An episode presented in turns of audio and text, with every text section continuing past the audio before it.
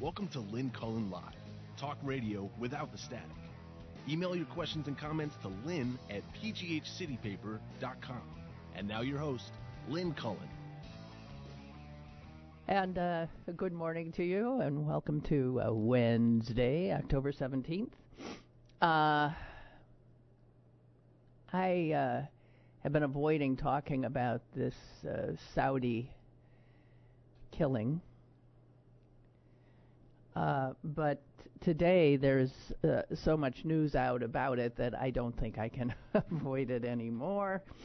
And I have to tell you that I find it actually rather difficult to talk about some of this because it is so horrific, and no matter what angle you choose to um, look at it. Um, the facts are pretty well known with this thing. Um, the Turks have an audio recording of what went on in there. Now, I haven't seen anybody explain how the Turks have an audio recording unless they had bugged the Saudi embassy, which I suppose is perfectly believable. Uh, but whatever audio they have apparently has been shared with the United States. Um, whether it's been shared with our president or our secretary of state, one can only imagine. Uh, I am looking at a video of our secretary of state, Pompeo, who yesterday saw the crown prince and uh, the king and met with both of them. And the video alone of his meetings with these two is enough to make you puke. Um, here is the Secretary of State of the United States of America dispatched to Saudi Arabia for one reason and one reason only, and that is to supposedly warn them, uh, tell them in no uncertain terms that uh, if they had anything to do with the killing of uh, this legal American resident and uh, journalist, that there would be hell to pay. So, all the video of the meetings of our Secretary of State with the Prince and the King are of him grinning ear to ear. There was no stern faced Pompeo. It was a, hey, buddy, how are you look. Not kidding. These guys don't even bother to play act the kind of demeanor that they should be showing to the world. They don't even, they don't give a, they do not care. They are that secure in their power that they will do this little charade, this dance, and they won't bother playing their parts very, very well. I'm also looking at a video in which uh, Pompeo is interviewed by reporters at the uh, Riyadh airport. And here is one just one little exchange. This tells you everything you need to know. This is true. I heard it with my own ears. I'm seeing it, and here it is. Report, the reporter says to Pompeo, Did they say that Khashoggi was alive or dead? And Pompeo's response, I kid you not, is I don't want to talk about any of the facts. They didn't want to either.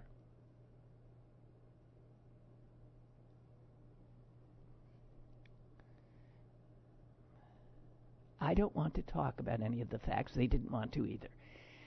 He then went on to say they said that they are going to be doing this very rigorous investigation of themselves. and we, of course, credulous to the last, will believe everything they tell us.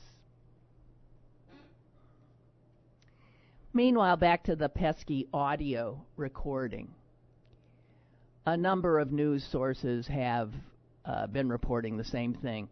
uh, from a lot of uh, mid Middle Eastern news sources, Al Jazeera, and uh, and others,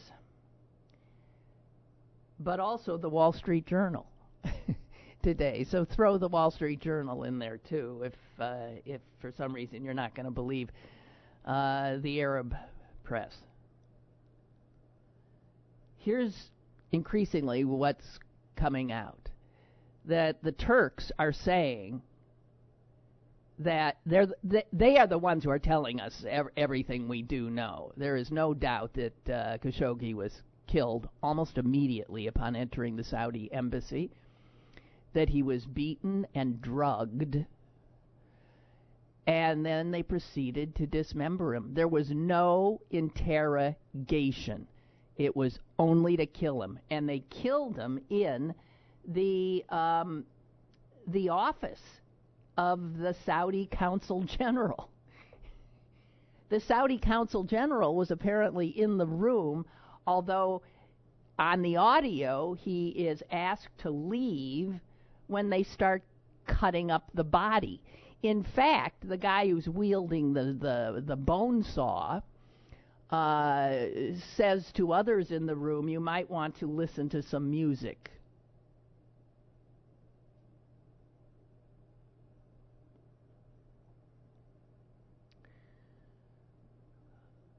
there is one report that they began cutting Khashoggi up before he was dead.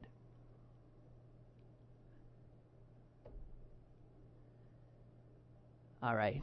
And um, according to all these press accounts, Turkey has given this audio to both the United States and Saudi Arabia.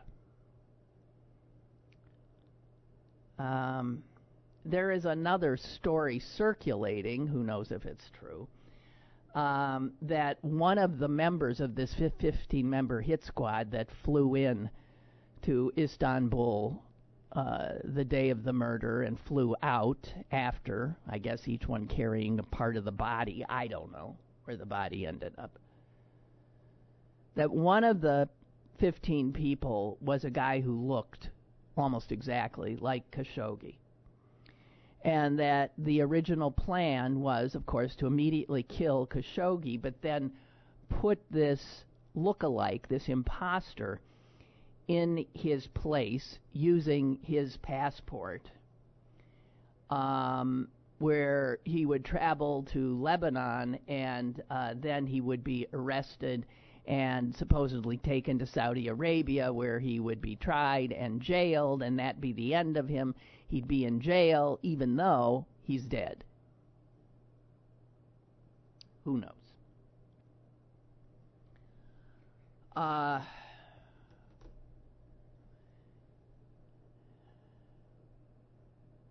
we are one of the despicable nations of the world now.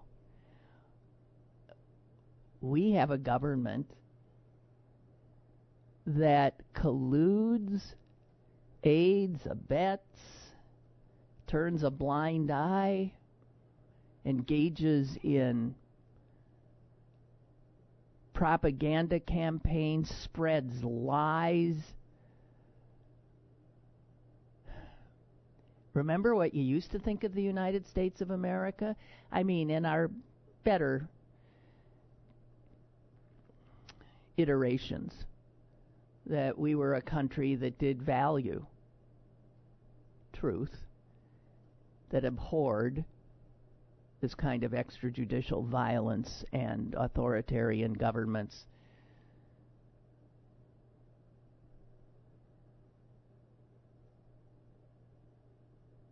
It's you are seeing our country act now, just like Putin's Russia Russian government, like Duterte's Filipino government. I mean, name a, a, any country that is essentially autocratic, where the government dispenses regularly total lies, tells them right to the faces of the populace, tells the populace that things they might have seen that suggest those are lies are fake news. tells the populace that the news media is the enemy of the people, helps cover up the brutal, unbearably horrific, barbarous murder of a journalist for the Washington Post and a critic of the Saudi regime.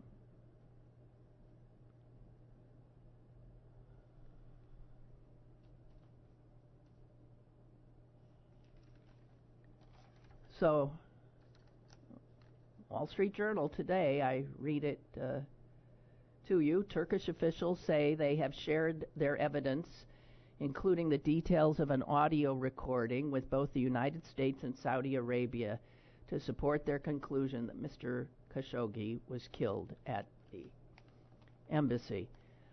Um, this story also, of course, uh, has uh, Secretary of State Pompeo's uh, contention that the king and the crown prince uh, strongly denied any involvement. And Secretary Pompeo's credulous statement that the Saudis are conducting a serious and credible and credible investigation. To which I can only say incredible. Incredible. How stupid do they think we are? How willing to abandon any principles that we have been taught since the time we went to kindergarten about what our country was about.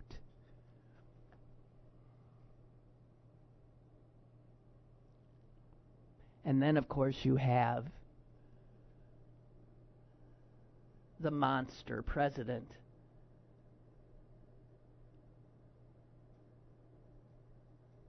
Quite clearly, being the person who first put out there for the Saudis this idea that these were rogue killers.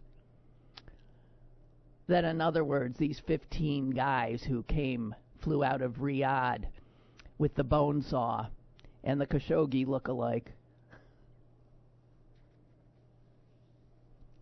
was a rogue operation where they dismembered him in the Saudi Consul General's office. Yeah, that sounds like a rogue operation to me. And they might suggest that it was just, uh, they were supposed to just interrogate him and bring him back. This was a rendition. In other words, a kidnapping. That's what it was supposed to be, and this just kidnapping went awry. But that begs a lot of questions, right? Why do you bring a bone saw to a kidnapping?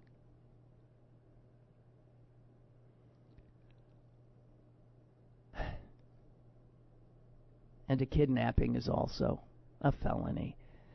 A barbarous murder is a felony. It is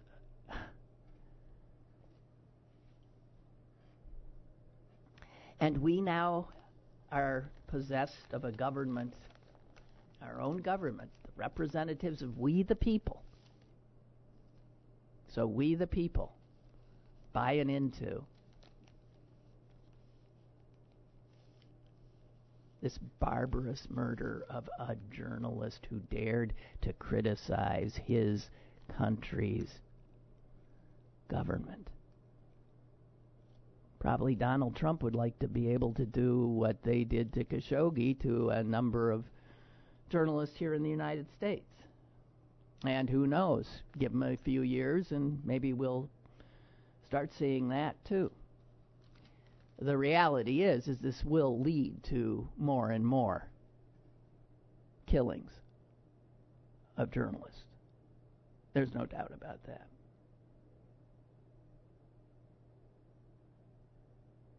It's well, We have a caller. Uh, caller, go ahead, please. How you doing today? Well, hey, I. Uh, Lynn, what I was going to say is, if you were a journalist and over here, and you were writing, you, we know that Saudi Arabia's murders people. They always been. Uh, they're covering it up. I understand that. But if you were writing all kind of criticisms of a, another country, why in the fuck would you go over near that country? Why would you go even close to that country to for them to do that? I mean, I feel sorry for the guy, the family, whatever, but it just it's just another thing I don't get. If you're a critic of a country, if you write about Russia this, I'm gonna go Russia. Well, there's always that chance you're going to get killed. They're going to get you. And he was well known as a critic for them, so he should have stayed here in America. He really should have. And his the people that he worked for should have said, "You shouldn't leave the country." If you're writing that kind of stuff, and I, I don't, I mm-hmm. say it's great that he writes because that's what they need criticism because that country is murderous. And then the second thing I wanted to tell you that, that you might not know. Did you know you know Merrick Garland, that guy they wanted in, which was yes moderate. The no, guy this, I don't want to go back. Supposed to be on the court. Yeah. Yes, Merrick Garland. Right. Well, did you know? Now, they Democrats don't tell you this. Now, I don't like this Kavanaugh. He's an asshole. I, you know, I don't want him in there. No. He voted 93% of the time with Merrick Garland. So I bet you didn't know that.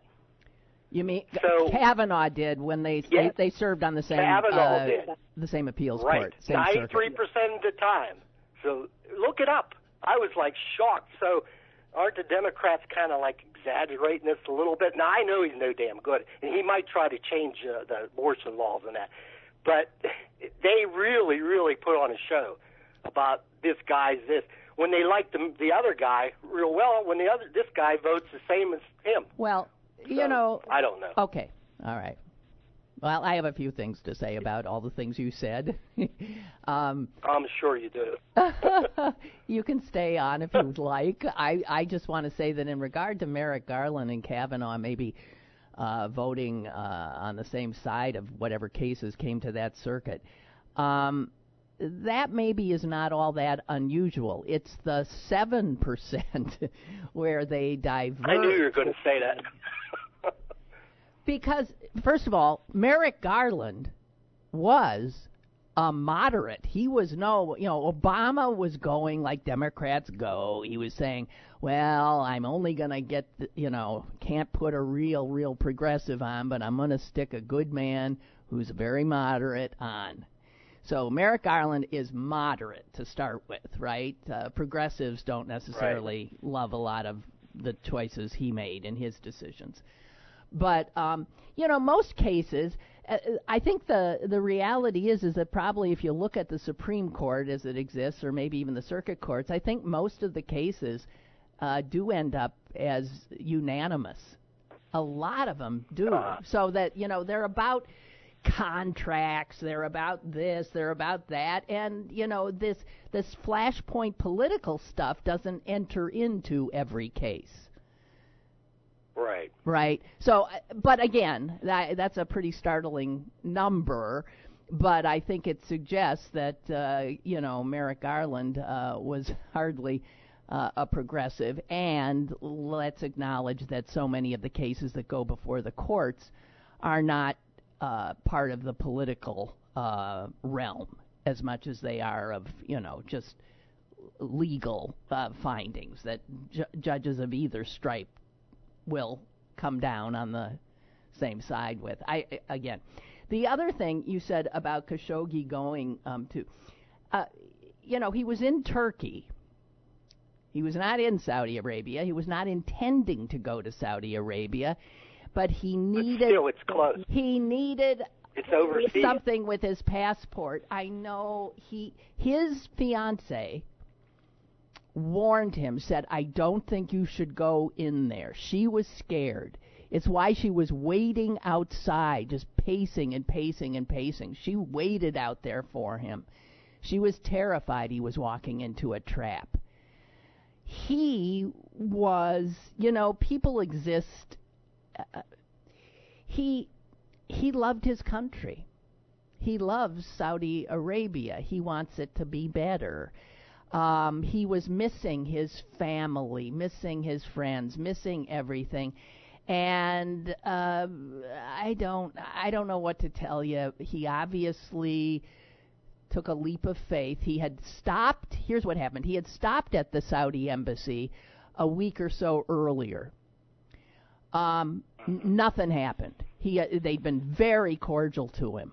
Okay, so the trap got set, and he had said, "I'm going. I need this or that," and they said, "Well, you're gonna you'll, you'll have to come back. You'll have to make an appointment." Once they knew when he was coming back, that's when the hit squad got formed.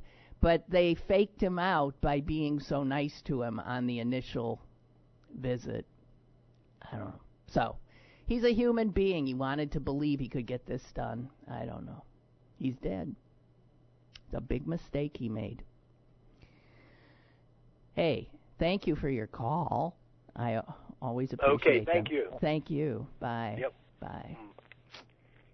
Jeez.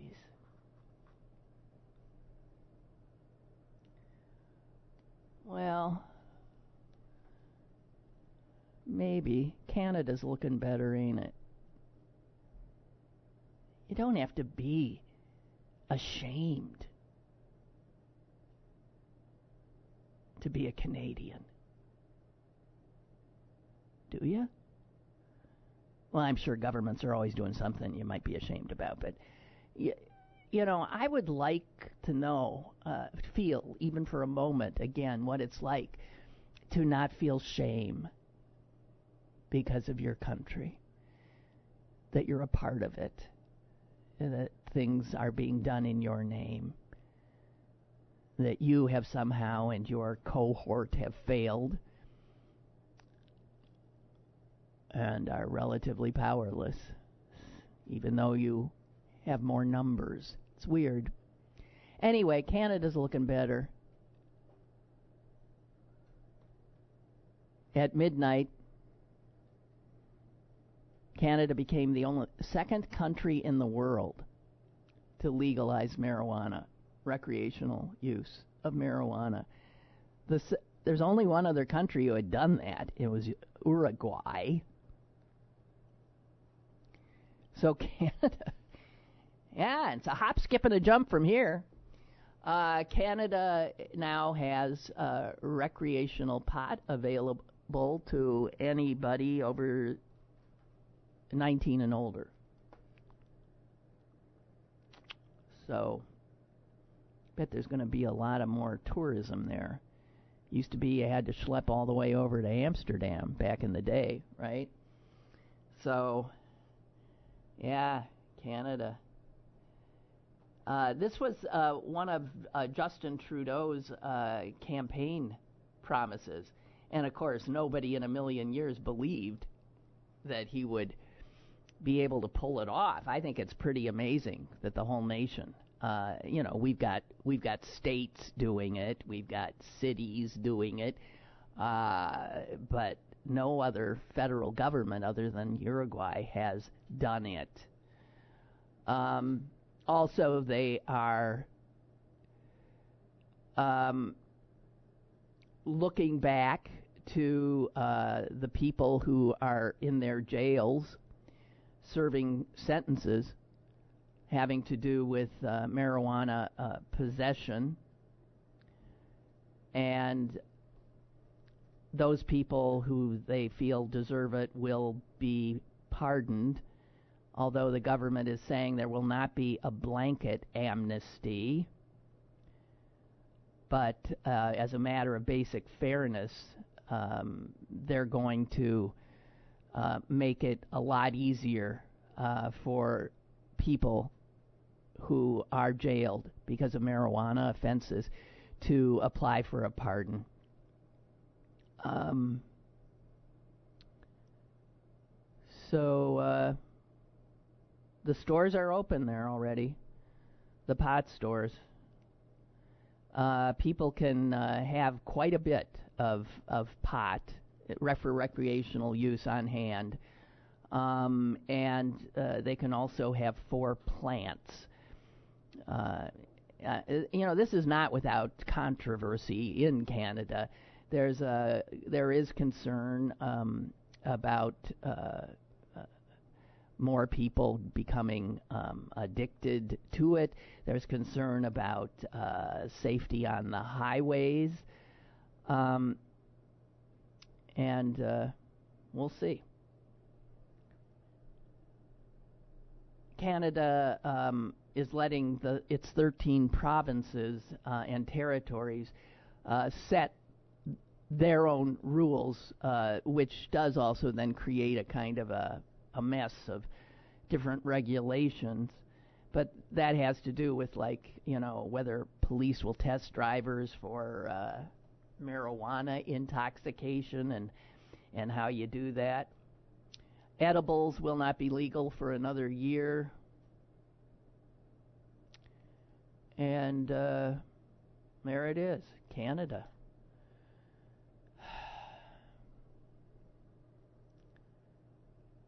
So, another reason to cast our eyes northward. Here's a kind of headline that you see in this country now. This this headline actually tells the entire story, but what a cabal of creeps and despicable human beings. Listen to this headline. This is from CNBC. Pro Trump pimp Nevada GOP Assembly candidate Dennis Hof dies after birthday party with Grover Norquist, Joe Arpaio, and porn legend Ron Jeremy. This is the Republican candidate for the Nevada legislature who himself, if asked, What is your uh, occupation? he'll say, I'm a pimp. He's very pro Trump, and you can see his friends, Grover Norquist, who started the Republican Party on the road. We now see where that road is ending. But Grover Norquist, who was the no tax guy, who said he wanted to shrink government. He, first of all, in order to shrink government, you have to starve it. In order to starve it, you st- you don't tax people. So there's no tax revenues coming in to uh, allow a government to have anything, any money to do anything with. So Grover Norquist famously said, um, I want to shrink the government so small I can drown it in a bathtub. And so, you know, tax cuts to the rich. We, by the way, have a deficit that is out of control.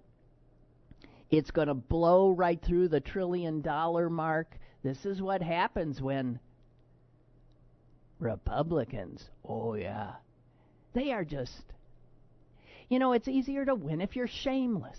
And they're shameless. Because if you have shame, if you feel shame,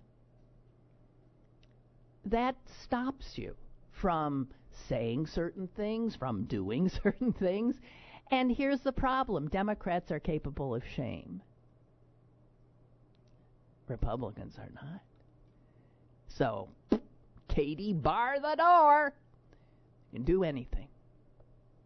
Yeah, Dennis Hof, the notorious pimp and Republican candidate for Nevada's legislature. Aw, he died hours after his 72nd birthday and campaign rally celebration. Yep, he died at his very own Love Ranch, one of his uh, brothels, which is legal in Nevada. Uh, multiple former employees of his, prostitutes, had accused him of sexual assault, and that's another thing where we know that uh, Republicans just love candidates who have been accused of uh, sexual assault. They seem to love them more than. It seems to be actually something that helps them. So, upon hearing the tape of their candidate, presidential candidates, talking about laughing about sexually assaulting women, they elected him. They loved him even more. I was lis- listening to audio of things Trump has said since he's been in our heads over the last two and a half years. And I've been listening to the reaction of the crowds that he says these things to. They eat it up. The misogyny. The ugly stuff he says about women. They laugh. They roar with delight. They love him even more.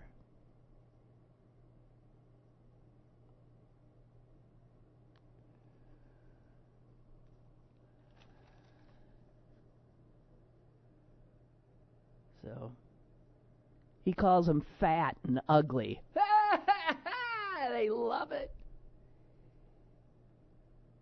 He calls a woman who had been in his employ crazed, crying, low life, a dog. Says of another, it's got the face of a pig, and his base loves him.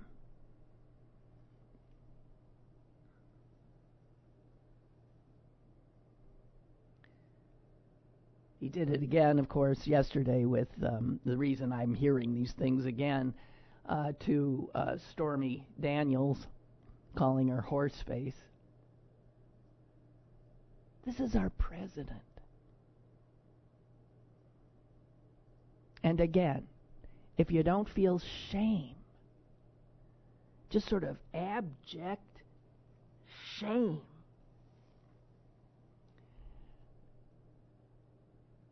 then I think something's wrong with you, character wise. And the roaring crowds that love him, that are made up of tons of women, white women, they roar with delight at him saying these things about other women.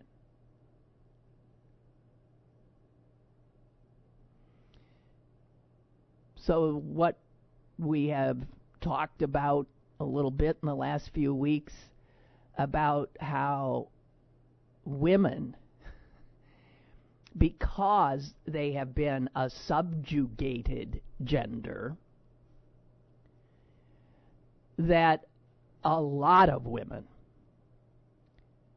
have made the calculation that they will join the powerful side and gain power as a result. So there are a majority of white women voted for Donald Trump.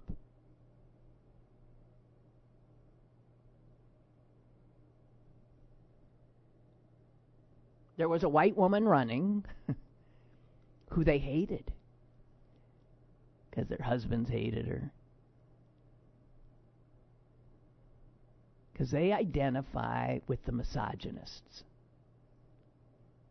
They identify with their men who are fearful of these uppity women, who didn't used to have to compete with them for positions whether it's in schools or in the employment sector. Used to be white manville very recently, right? So the rage these white guys feel is still raw. and it brought us Donald Trump as president because there's enough of the white guys and enough of their women.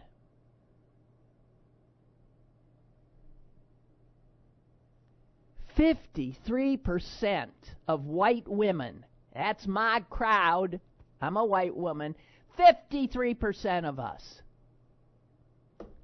voted for Donald Trump. Was it Republican women? No, it was white women. White women.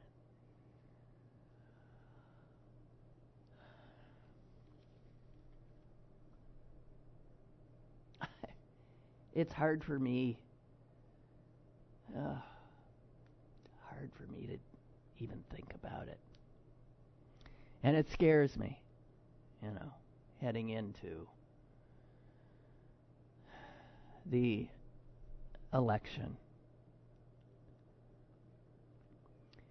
The thing about Trump saying these kinds of things uh, just less than a month before the election um, is that I, I can't imagine that's going to help certain Republican uh, candidates. Because there are women, and mostly they are white women, they're those suburban, educated white women who tend to be appalled by the president.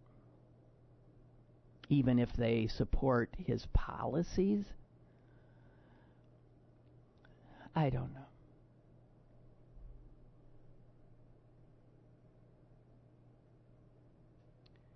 So,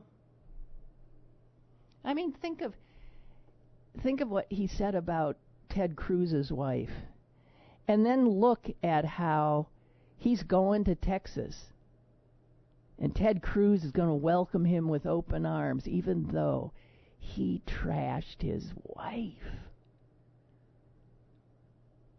What's wrong with these people?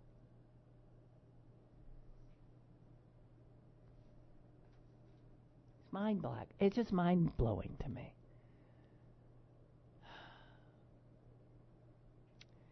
Okay, what we got here? You know, I wasn't going to because it's so long, but I'm going. I'll read it to you because it's it's damn uh, good. Can't say it changed my mind since I'm so set in my ways on this. But um, you know, I did another of my rants on artificial intelligence, uh, finishing us all off. Uh, that was a result of uh, the new book posthumously published of Stephen Hawking, uh, the physicist, who in the book suggests that um, artificial intelligence will lead to essentially a caste system uh, where there will be some superhumans able to fiddle with their DNA and with for a price. So these will be the rich people could pull away from the rest of us ordinary non-enhanced humans. And it was I, those of you heard it. I mean, it was uh, fit right into my my general fear of artificial intelligence AI. So uh, Ray, who doesn't like to call, I think he's only called once. He called once, maybe twice but writes good emails. He wrote me, and I don't even know if he wanted this shared because it's really, he wrote a little essay, and I was not going to share it, but I got the time, and it's good. So this is, Ray would have called and said it, but it's much better when you can sit and write, right? Here's what he says. I wish you would stop worrying about the existential threat of artificial intelligence. The fear mongering by the AI experts and all their sycophants. Is it sycophant or sycophant? Sycophant, I think. Uh, makes me laugh. Not worry, he says, not worry.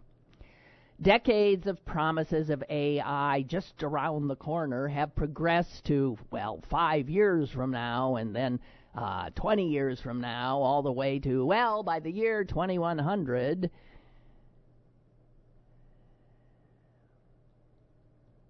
He says there's no way we'll be able to say, see, you were wrong about that because they keep pushing the goalpost back and we'll be all dead by then, right? So he goes on. Poor Professor Turing, Turing, who broke out the computation machine, started this conflation of computation with thinking. He invented the Turing test, where if a machine could fool judges into believing they were interacting with a human, the inventor would win $100,000. The prize has yet to be claimed. Professor Noam Chomsky has a good response to the question Can machines think? He laughs and says, That's like asking if submarines swim. Swimming is what living creatures do, and thinking is what conscious beings do. Thinking is not computing. Thinking requires consciousness, and no one in AI has made the least progress in figuring out how the brain creates consciousness. This gets a little heavy, but I get the point about the difference between thinking and computation, which is what computers essentially do, right? He says there is a, a great refutation, refuting of the equating computation with understanding, which requires consciousness. See, this gets this is hard to seems to me uh, okay, so this this guy named Searle proposed a mind experiment called the Chinese room. It goes sort of like this: I put you in a room with a door with a slot in it. I give you a box of cards with Chinese symbols on them. Through the slot come similar cards inserted by Chinese speakers you have a book listing what Chinese symbols you should push back through the slot in response. After time, you get so good at matching that the people outside believe they are interacting with another Chinese speaker. So, according to the artificial intelligence type, you now understand Chinese you are the CPU and the book is the program and the cards are the interface. You're losing me here. The fact is, you do not understand Chinese any more than Google Translate understands French. You have consciousness, and the computer arranges the zeros and ones. when scientists came up with the artificial heart, the first they first had to know how the heart worked. It didn't just pulse to a beat, it pumped blood. If they just stuck a red lump of meat in your chest that throbbed to a rhythm, it would look like a heart, but you'd be dead. These AI frauds won't admit they are trying to create an artificial brain without ever solving the real problem. How does the brain work? They want to believe that impersonating a brain, computation, is sufficient to create consciousness. Poppycock. Almost done here. Some speculate that if they somehow integrate bigger and bigger computers together, that some kind of critical mass will occur and poof, consciousness will appear sponta- spontaneously. It's nice to believe in miracles and angels. Maybe consciousness is an irreducible aspect of biological existence, like electromagnetism is an irreducible aspect of the physical I- existence. Professor Richard Feynman Feynman would say that electromagnetism is just something we will have to take as a given. He couldn't explain it using anything else like rubber bands or strings, springs, because those things use electromagnetism, and they say science doesn't involve faith. Oh, Jesus. Okay, well, here he ends up with. Until these AI, AI blowhards accept the need to incorporate consciousness as one of the necessary components of AI, all the all the all they will produce will be more and more complicated marionettes. And until the neuroscientists figure out what consciousness is and how it arises, good luck with that. And as far as loading people up into machines, cyberguising ourselves, what will they load up? What will they load up? Data? We are not data. I'll worry about robots when these geniuses can make a self driving car that hates driving.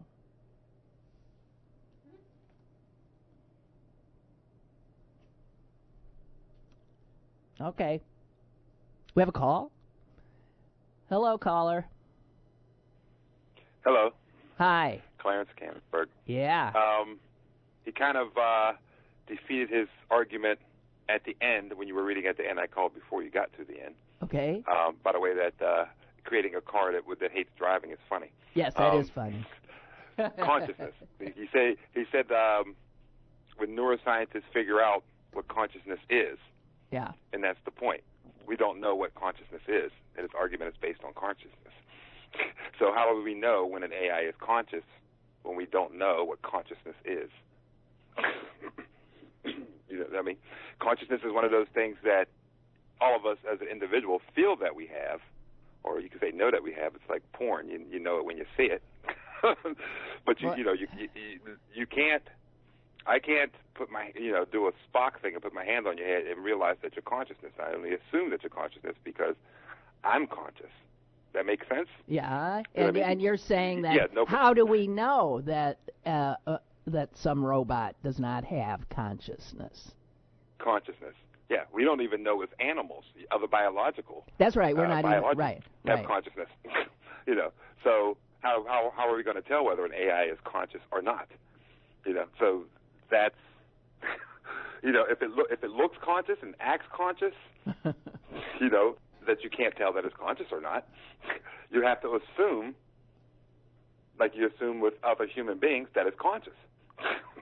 You know, do you? Yeah. You know, if we, we yeah, that's that that almost defeats his own argument. He based it on consciousness, but we don't know what consciousness is.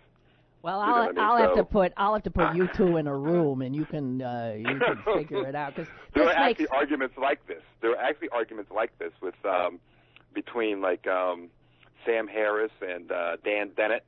Okay. I I don't know. I don't know who Dan Dennett is. Uh, I know Sam Oh, Dan Dennett. Dan, oh, yeah, yeah. You, you'd like this guy. He's a a philosopher, like a scientific philosopher, Okay. and he gives like these talks and things like that all the time. And I'm always listening to them. And I just listened to one recently in Great Britain that he had with a guy, you know, about consciousness and things like that. Some, you know, it was like Oxford University. The internet's great for this kind of stuff, by the way.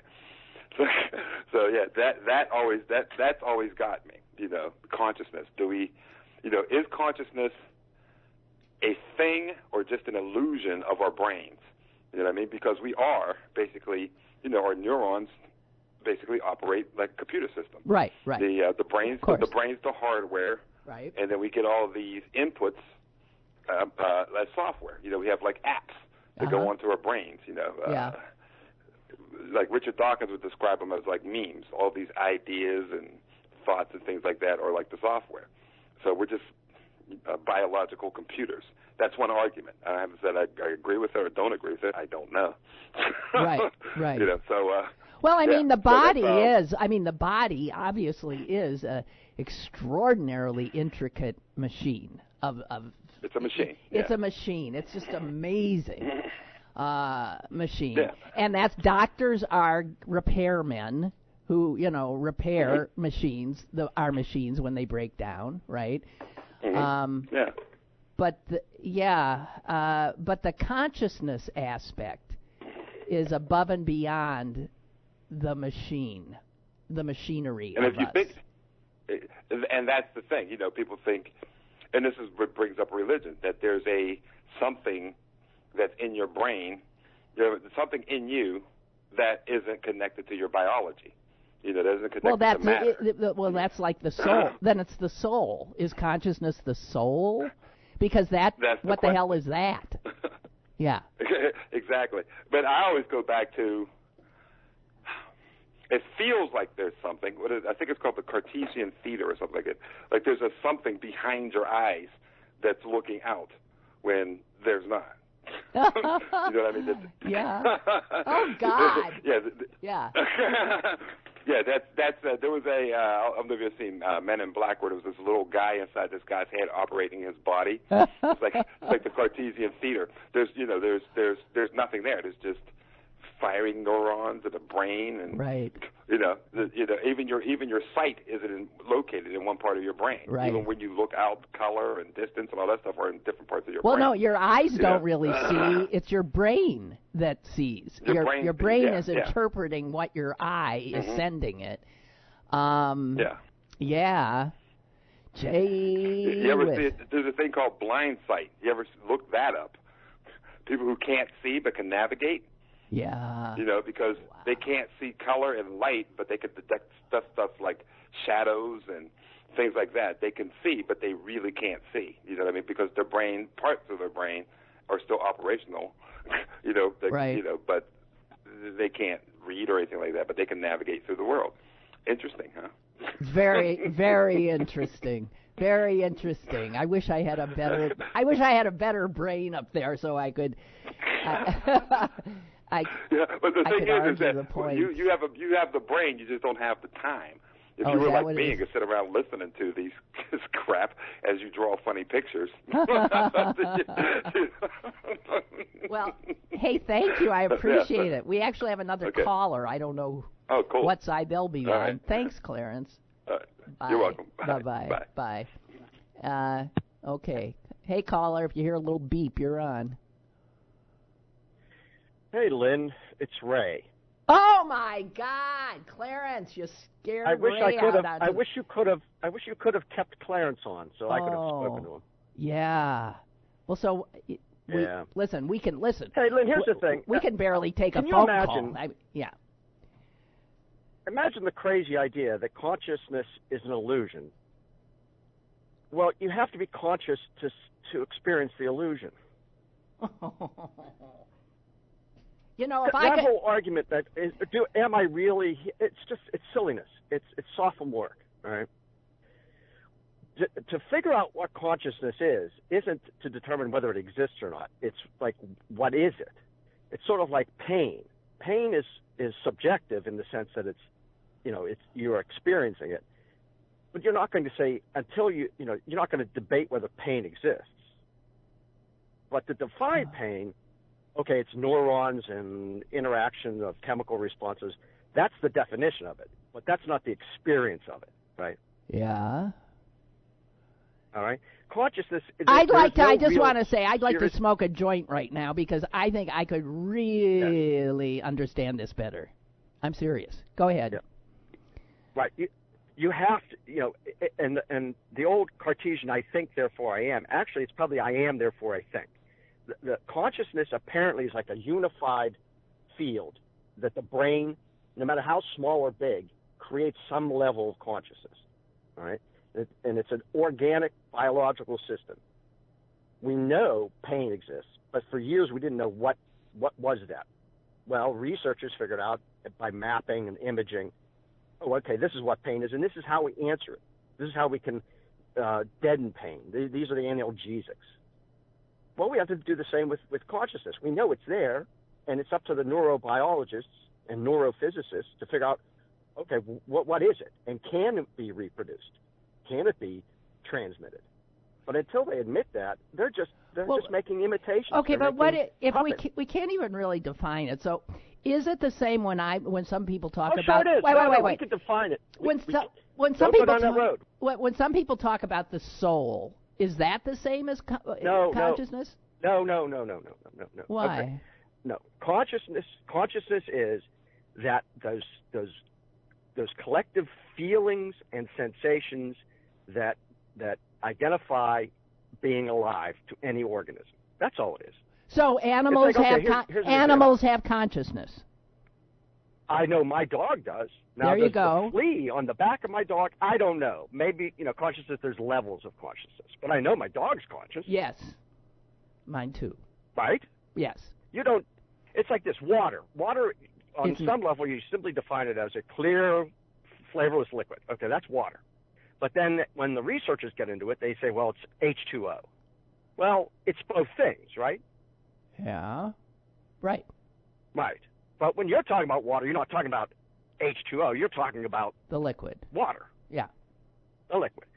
Right. Now, what causes consciousness? What what is the interaction of the biological structures, and how do perceptions, our perceptions, modify our consciousness? Okay, that's all the H2O stuff. But you know, Lynn, you are conscious. You know it. At the moment, I think I am. Yeah. Yeah. Anyways, I've been I- unconscious too, that's- so I, I do. Yeah, there's a. Uh, well, listen, I would love. w- IG, it'd be great to have you guys go at it, and we're. I'm getting um, people saying, um, take a peek at Julian Jaynes' book, "The Origin of Consciousness," in the breakdown of Right. the bicameral mind. Oi, okay. do you know that one?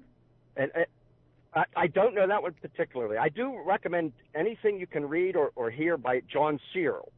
Uh, Right, who who you is easy to understand. He's less he's less uh, academic Oh, and and much more uh, realistic, and he can he can take you down the road that I'm thinking that I tend to agree with. okay. But whenever you start whenever you start to get into the actual AI people, they they once again start making arguments that no one's making. They, they want to they want to talk about uh, you know computational capacities and that you know I'm I'm I'm not worried about an angry robot till you figure out what angry is, right? Oh, jeez.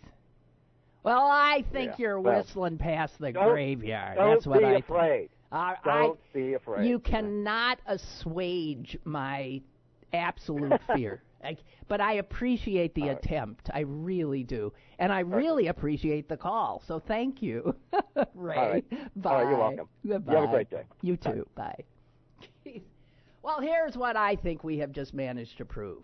I have the smartest audience of any, any.